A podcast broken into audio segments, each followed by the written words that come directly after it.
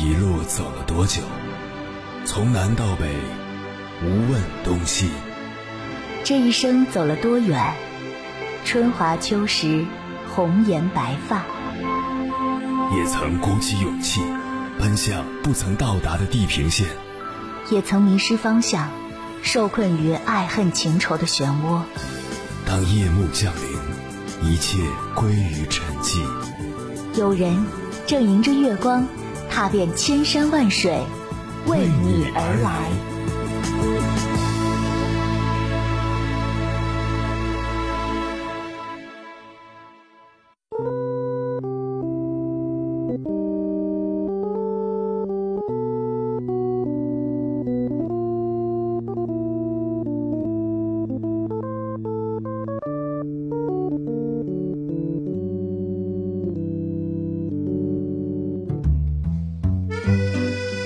最近在看金星的一档新节目《你好，另一半》，它和以往的相亲节目最大的不同，大概就在于定位。这档节目由金星担任跨界红娘，为九位都市单身男女提供一对一的相亲服务。这些嘉宾大多名校毕业，有海外留学经历，事业有成，年收入超百万者也不在少数。本以为看精英相亲是看一群高品位人士交流切磋、谈诗论画，可实际情况却大相径庭。看节目时，我印象最深的有两个嘉宾，一个是四十岁的霸道总裁乔峰成，他对另一半的要求极为具体，要有漂亮的眼睛、美好的腰臀比，身高不能高于他，他本人一米七，年龄最好比他小十到十五岁。有个性，有良好的教育背景，还要恪守传统美德。同时，他不接受父母离异的女生，认为这样的人多少有点性格缺陷。金星给他的要求做了毒舌总结，商住两用。乔峰成的婚姻诉求如下：我希望能够寻找到自己的生命合伙人，最理想的婚姻应该能做到一加一大于二。至少不能够一加一等于二，我做的已经挺好了，为什么要找一个人来扣分呢？直白又现实。还有一个是被抨击为拜金女的胡诗晨，胡诗晨履历优秀，虽然出生在安徽的一个小城市，但靠读书改变命运，本科浙江传媒学院，硕士香港大学，二十六岁就年入百万。他对相亲对象的要求是身高一米七五以上，对事业要积极上进，能帮自己拓展资源和人脉，最好是帮他实现阶级跨越。本来以胡石晨的自身条件来说，这些要求不算过分，但相亲时胡石晨的表现却让人有些不适。他的第一个相亲对象是一名身高一米八七的男生，家庭经济条件优秀。且他本人年收入也超百万。相亲刚开始，两人一起玩射箭，气氛还比较融洽。可刚坐下，胡石晨就憋不住，给了男嘉宾三连问：“你家庭条件是不是挺好的？你家里是不是做生意的？你妈妈是干嘛的？”过于功利性的问题让男嘉宾尴尬不已。从这时起，气氛就慢慢变了。见面过后，胡世晨给金星打电话，表示自己很满意对方，想再接触一下，可男方拒绝了。他明显对女方过于在乎物质的要求不满。他说：“当你在对别人提出这么高要求时，有没有想过自己是否具备这份能力？”胡世晨的第二个相亲对象虽然其他方面条件不错，但年收入只有三十多万。不符合他的基本要求，直接被 pass。接着，金星又给他约了一个清华毕业的男生，可这次轮到男方拒绝见面了，因为男方认为自己的圈子都是九八五、二幺幺毕业的人，胡诗晨的本科学历太低。精英相亲和普通人相亲有什么区别？看完节目，我发现居然是更为势利眼。比起对方的性格、爱好、三观、生活习惯，他们更关心资产、学历、收入、家庭条件。无论男女都是唯条件论，每个人都在权衡利弊得失，生怕浪费自己的资源地位，唯恐吃一点点亏。一位网友对此评价道：“总感觉这样精挑细选出来的婚姻，如果一方经济或身体出现状况，另一方会毫不犹豫掉头就走。”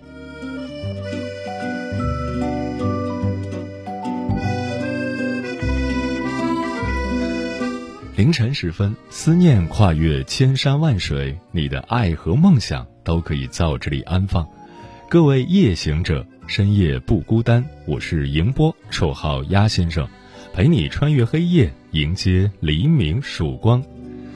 今晚跟朋友们聊的话题是：相亲到底是看感觉还是条件？这年头，随手抓几个年轻人就能开一场相亲吐槽大会。遇到奇葩无话可说，条件不好没有感觉，结婚又不是交易，于是家人介绍的相亲对象你迟迟不肯去见，公司学校的相亲联谊你不愿去参加，各种婚恋平台你也嗤之以鼻。都说婚姻要门当户对，但门户不是单纯的物质，更重要的是彼此的品格素养和三观是否匹配。把爱情谈成了生意，把标准奉为圭臬，婚姻才真正让人感到害怕。关于这个话题，如果你想和我交流，可以通过微信平台“中国交通广播”和我分享你的心声。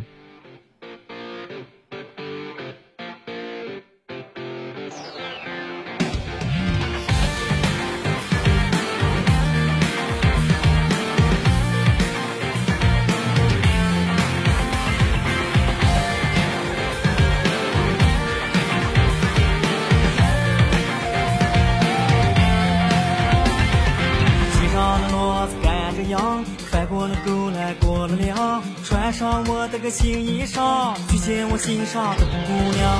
她家的路离我还很长，让我走了个半后晌。累得个骡子喘不过气，我心里都高兴的吊儿郎当。喝上了二两酒，喝上了一锅肉，你爹要是不同意，咱就可啃两头。拿上了鸡精面，拼上了二斤油，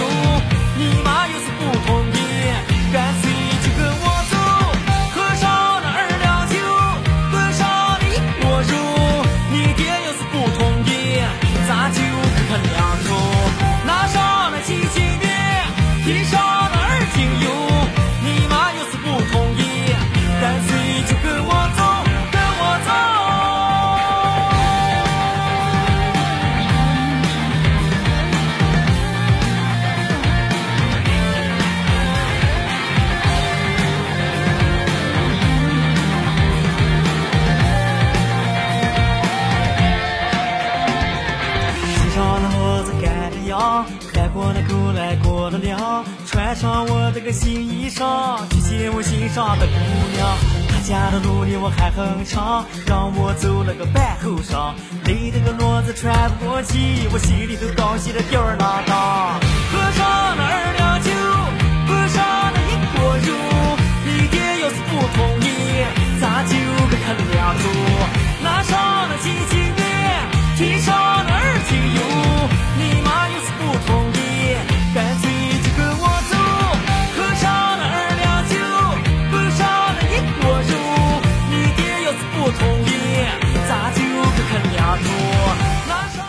相亲在很多年轻人眼中是个又想吐槽又无可奈何的事儿。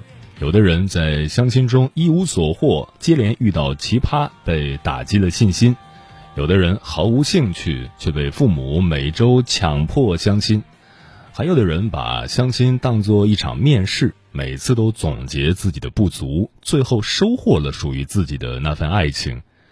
换一个方向去想，如果你是诚心实意想找对象结婚。并且能遇到靠谱的介绍人牵红线，他相亲的效率还是最高的。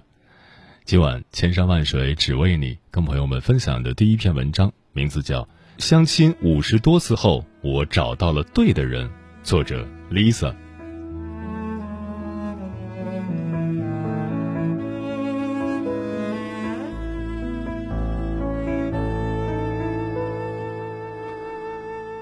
出生在一个传统的上海家庭，顺利的升学毕业，找到工作。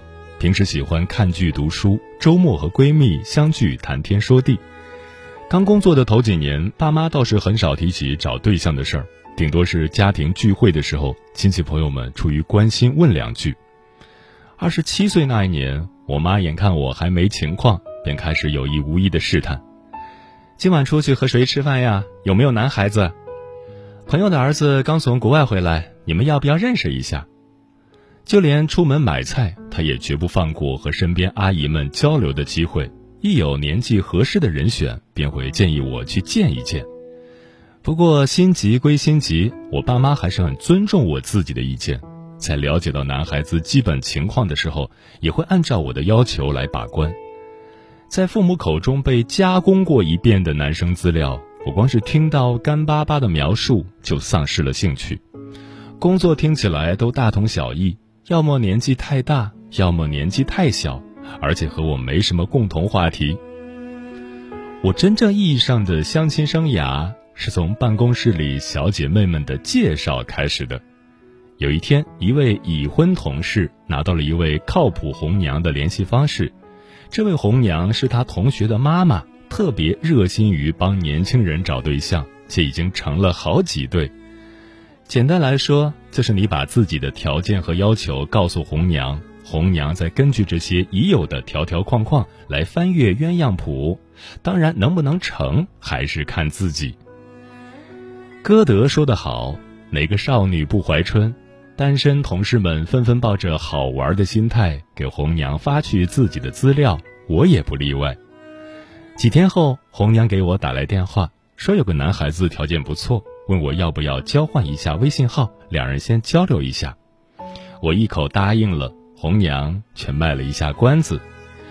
微信虽然可以加，但我不建议你们在手机里聊得太久，聊着聊着就没下文了。很多事还是你们见面了再说比较好。就从这位红娘的引荐伊始，我开始了茫茫人海中的相亲人间观察。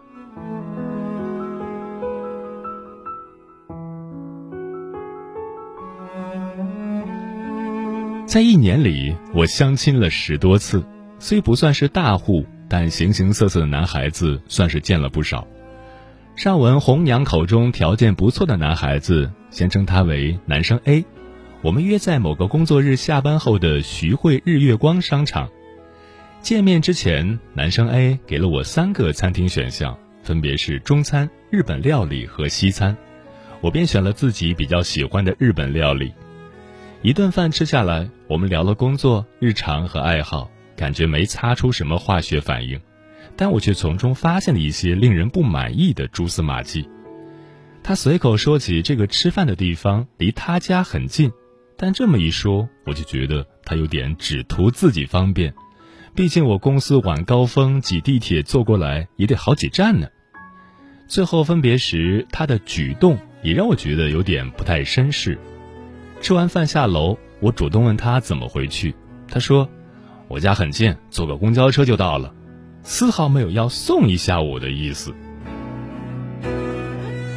另一位男生 B 用他高超的学识给我上了一课。一开始吃饭的时候，气氛还很融洽。当我说到自己的工作有时会出差去国外时，男生 B 突然放下筷子问我：“那你英文应该很好喽？过了几级？”他那个严肃的表情看着我，我当时就觉得瞬移到了面试现场。虽然也回答了他，但总觉得怪怪的，不太舒服。后来为了缓解尴尬，我便主动把话题往日常爱好方面引。我平时爱看日本文学，就分享了几本在国内知名度比较高的小说。男生 B 却完全不接茬，开始自顾自地说一些非常专业晦涩的书籍名字。一度再次冷场，感觉他就是故意说这些我不知道的事情。我当时心想，你真要是感觉不好，不如就多给对方个台阶下，弄得彼此都尴尬，真的很无趣。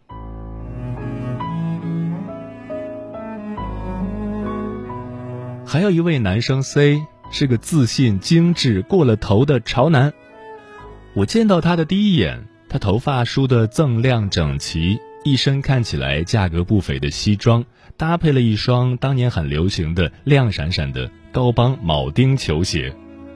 吃饭的过程中，他就开始自信放光芒，有意无意地向我展示他的时尚品味，讲自己西装包包的故事。我硬着头皮听了一会儿，原本以为两个人还能好好的把饭吃完，直到这个人打开手机向我展示了一张他把不同颜色的高帮铆钉球鞋摆成一圈，还加了超重滤镜的照片。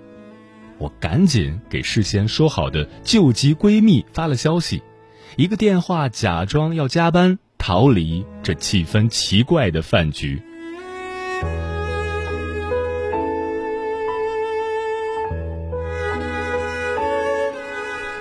我的二十七岁就这么在相亲中过去了，眼看着快到二十八岁，爸爸妈妈又开始着急了。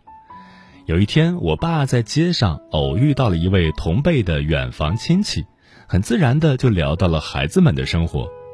这位远房亲戚表示，我们单位有个年纪相仿的小伙子，人还不错，也是上海人，说不定和你女儿能搭上话呢。爸爸回家后就把这位小伙子的大致情况告诉了我和妈妈。那会儿我其实已经有一点懈怠了，而且我不喜欢戴眼镜的男孩子。当听到这个男生戴眼镜的时候，更是瞬间没有了见面的想法。爸爸好言相劝，不要只盯着这一点，现在戴眼镜的人也不少，说不定人家其他条件可以呢。可我还是不想见他。过了几个月，我爸又和这位亲戚碰面了。他们决定先让我和那个男孩子见一面再说。有缘分看对眼了就可以了，没缘分就算了。爸爸说：“就这样。”某天下班后，我被爸爸开车直接带到了一家星巴克，遇到了现在的老公。一聊起来，我们发现两个人在此之前都经历了漫长的相亲之路。他告诉我，在遇到我之前，相亲了至少五十次，已经经历了从好奇到麻木，再到得心应手的心理状态。光是喝星巴克的钱都已经超过了五千块。我现在把每一次的相亲都当成面试了，他说道。回到家，我妈问我这次相亲怎么样，我记得当时自己兴高采烈的说了很多好话。唯独没有提他戴眼镜儿的事情。看来真的遇到对的人，原先再多固执的看法也会被打破。后来我们结婚，有了孩子，依旧恩爱如初。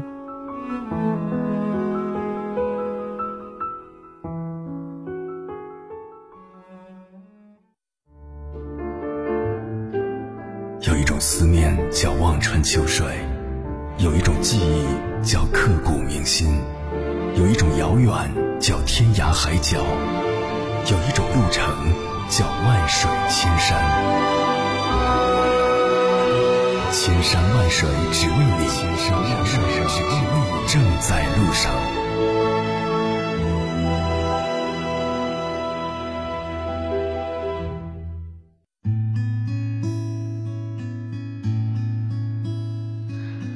谢此刻依然守候在电波那头的你，这里是正在陪伴你的千山万水只为你，我是迎波，绰号鸭先生，我要以黑夜为翅膀，带你在电波中自在飞翔。今晚跟朋友们聊的话题是：相亲到底是看感觉还是条件？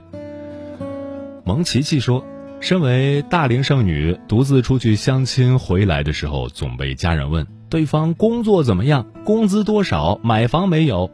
我说我没问这些呀。家人说不问这个，你问什么了？我说聊话题，听说话，观行为，看对方人品如何，素质怎样，三观是否一致。我要看这些呀。我认为这些才能真的决定两个人是不是能一直走下去。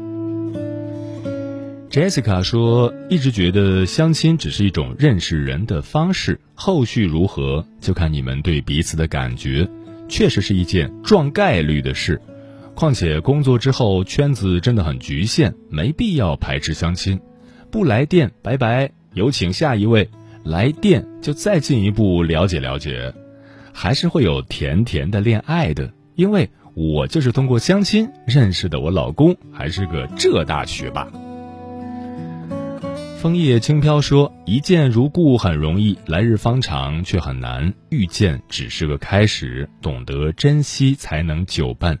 在现在物欲横流的时代里，相亲也成了不可避免的现象。在相亲过程中，很多人都有着不同的因素，有父母的安排，也有朋友之间的相互介绍。至于一些物质条件、家庭背景、学历要求、工作能力，每个人都有自己不同的标准。”甚至有些人会随着相亲时自己的感觉去寻找一个自己喜欢的人。漂浮的云说：“我从小就向往那种一见钟情、至死不渝的忠贞爱情，但生不逢时，被介绍给了一个渣男，害苦了我。所以我觉得相亲一定要门当户对，有共同语言，有理想抱负，有上进心。”像那种混吃等死、没文化、没教养的人，绝对不可以。烈日灼情说：“我妈说，无论怎样相识并不重要，重要的是对方心里有你。现在年轻人都喜欢发朋友圈，如果对方的朋友圈承认你，他的兄弟朋友都知道你，他愿意把你带回家见父母，愿意给你所有你想要的安全感。”这样的人才值得你去托付终身，他就是有家财万贯，心里没有你，你跟一个生育机器有何区别？也可能他外面有人，心里觉得你才是那个小三儿。我的女儿不要求大富大贵，嫁个有钱人，能找一个有十块给你花九块的人就行。我想起了一首歌，女朋友要带回家，我想等我有中意的男孩子了，我也会把他。昭告天下，妈妈是过来人，说法非常有道理。风林说，相亲只是认识朋友的一种方式而已，又不是一定要有结果。而且通过相亲可以认识到自己在别人眼里的分量，所以我会以平和的心去对待，不期待也不排斥。我对相亲对象有一定的条件要求，物质条件不是必须的。起码教育背景要大体相当，人品好、成熟稳重，最重要的还是三观一致、相处舒服。兴趣爱好不一定相同，但是彼此能够接纳和尊重对方的喜好，不诋毁和贬低对方的生活习惯。总之，我不会游戏人生、游戏爱情，我会真心对待那个爱我以及我爱的人。上善若水说：“说到底，婚姻只是一种个人选择。有人愿意在财富地位上门当户对，也有人愿意找到精神上的共鸣。以后的日子也都是如人饮水，冷暖自知。选择不同，结果不同，都是自己承担，差别只在于能不能承担得起。”很多人惧怕或者抵触相亲，觉得爱就应该在生活中自然而然的发生。这么想也不是不对，但大家现在生活工作都很忙，很多人接触异性的机会非常有限。如果有合适的机会可以认识异性，完全可以按照自己的心意去争取一下。对的人一定会有的。城市这么大，说不定在某一次的相遇和交流中。就找到了彼此。嘿，最近瘦了不少，在减肥，体态变得挺美，累不累？听说看到半夜，你有的卡姿兰大眼，遮不住你的黑眼圈。嘿，最近是过得很累，三点睡。你可记得曾经我多早谁？没有美容胶水，肤白貌美无所谓，失眠早已深有体会。歌写的烦了，都是爱谁分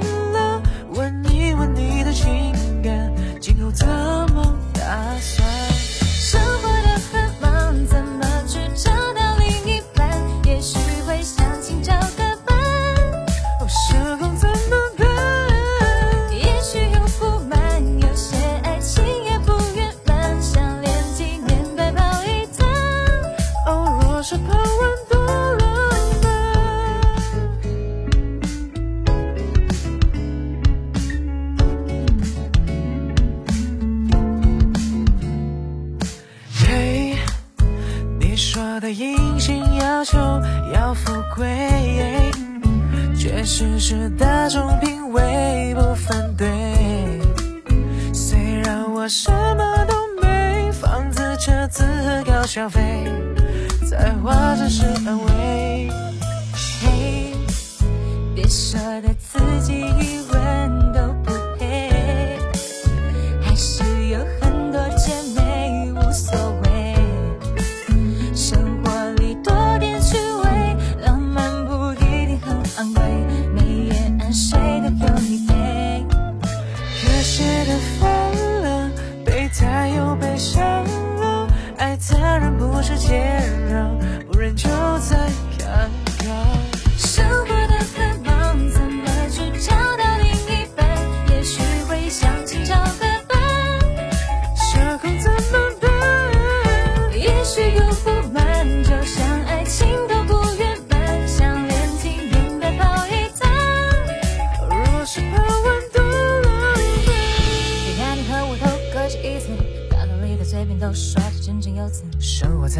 个快节奏的大城市，上班消费也许像一枚融入山的一种提示。不信你看看你打脸的记录。